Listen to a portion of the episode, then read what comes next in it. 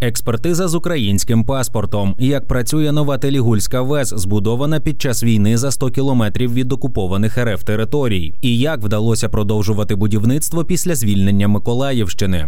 Україна відбудовується навіть коли вирує війна, щоб посилити стійкість до російських ворожих атак, наслідків зміни клімату та збільшити частку відновлюваних джерел в енергобалансі. Російська агресія змінила ставлення до відновлюваних джерел енергії. Ще торік вони сприймалися як заміна постачань газу з РФ, а сьогодні їх розглядають як можливість перейти від великого будівництва до децентралізації. Зелена реконструкція важлива не лише для економічного відновлення, а й для національної безпеки. За оцінками Київської школи економіки, за перший рік широкомасштабного вторгнення російські атаки завдали енергетичному сектору України збитків на 8,1 мільярдів доларів. За вітер та сонце не треба воювати. Ми маємо все, щоб уникнути подальших проблем, як от відсутність тепла чи світла, руйнування традиційних великих вугільних, газових чи атомних електростанцій. Україна сьогодні будує абсолютно нову енергосистему, безпечну та конкурентно спроможну, каже Андрій Конеченков, голова правління Української вітроенергетичної асоціації. З погляду безпеки дуже важливо децентралізувати генерацію, ефективне рішення, розбудова відновлюваних джерел енергії, підтверджує міністр енергетики Герман Галущенко.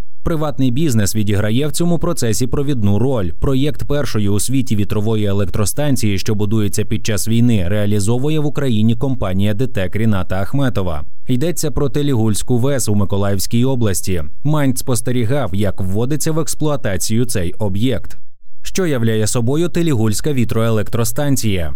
Телігульська ВЕС розташована лише за 100 кілометрів від окупованої Росією території Миколаївщини. 19 турбін, що складають її першу частину, з березня генерують чисту електроенергію. Вони мають встановлену потужність 114 МВт та здатні виробляти до 390 тисяч кВт годин. Цього достатньо, щоб забезпечити електрикою 200 тисяч домогосподарств на рік. Робота станції також дозволить зменшити викиди СО2 на 400 тисяч тонн на рік. Це один із перших у світі проєктів, де встановлені турбіни інвенту з потужністю 6 МВт від датського виробника Vestas. Вітротурбіни Vestas Inventus V162 6 МВт найпотужніші оншорні вітротурбіни Vestas. 730 тонн вага однієї вітротурбіни, 125 метрів висота від землі до гондоли, 204 метри висота турбіни до краю лопаті, 162 метри діаметр ротора, 79 метрів довжина лопаті. Як будувалася вітроелектростанція? До початку повномасштабного вторгнення Росії в Україну на Телігульський ВЕС встигли змонтувати шість вітротурбін.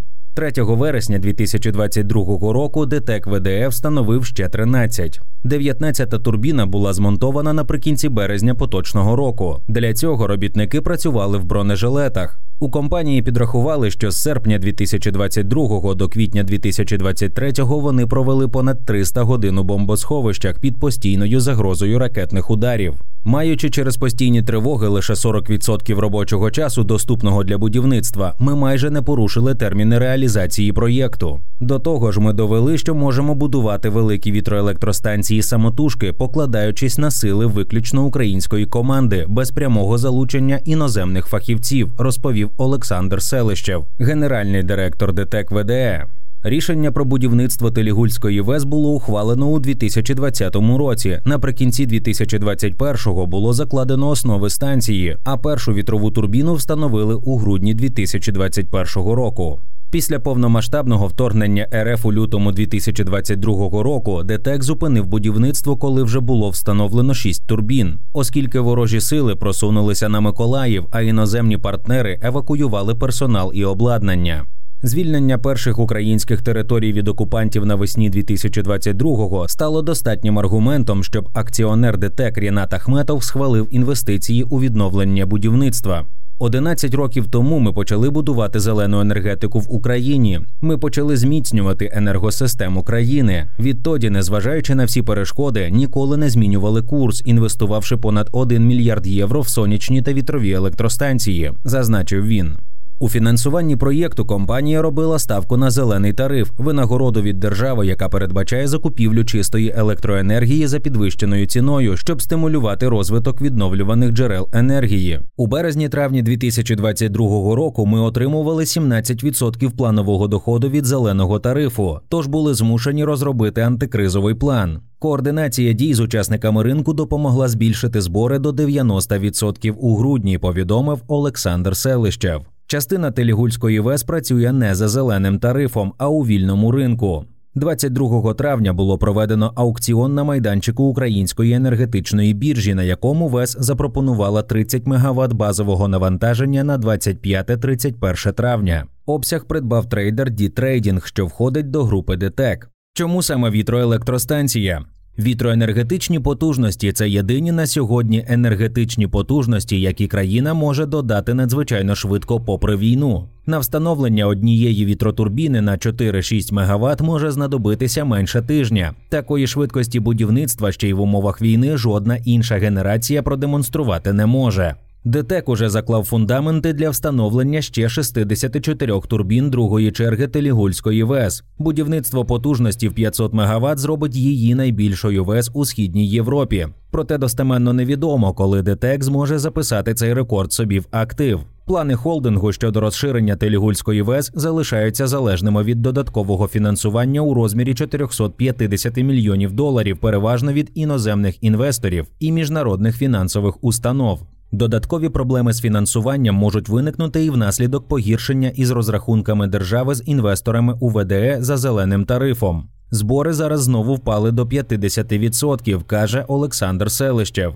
Він повідомив також, що зараз розробляються досить недешеві маршрути постачання лопатів для ВЕС, які передбачають транспортування морем до Румунії, потім у порт Рені в Одеській області, і звідти автотранспортом у Миколаївську область на місце будівництва де може стати в пригоді досвід інших країн. Не лише в Україні, а й в інших частинах світу, які пережили війни протягом останніх десятиліть, шлях до сталої реконструкції був усіяний перешкодами. Через п'ять років після звільнення від окупації терористами ісламської держави місто Мосул в Іраку й досі повільно відновлюється. Фінансування недостатньо, і ключова інфраструктура, зокрема аеропорт, залишається зруйнованою. Виконуються проєкти з ремонту історичних споруд, висадки дерев і модернізації каналізації. Але за словами іракського історика й активіста Омара Мохамеда, плани не враховують ризики від зміни клімату, як от сильна посуха чи спека.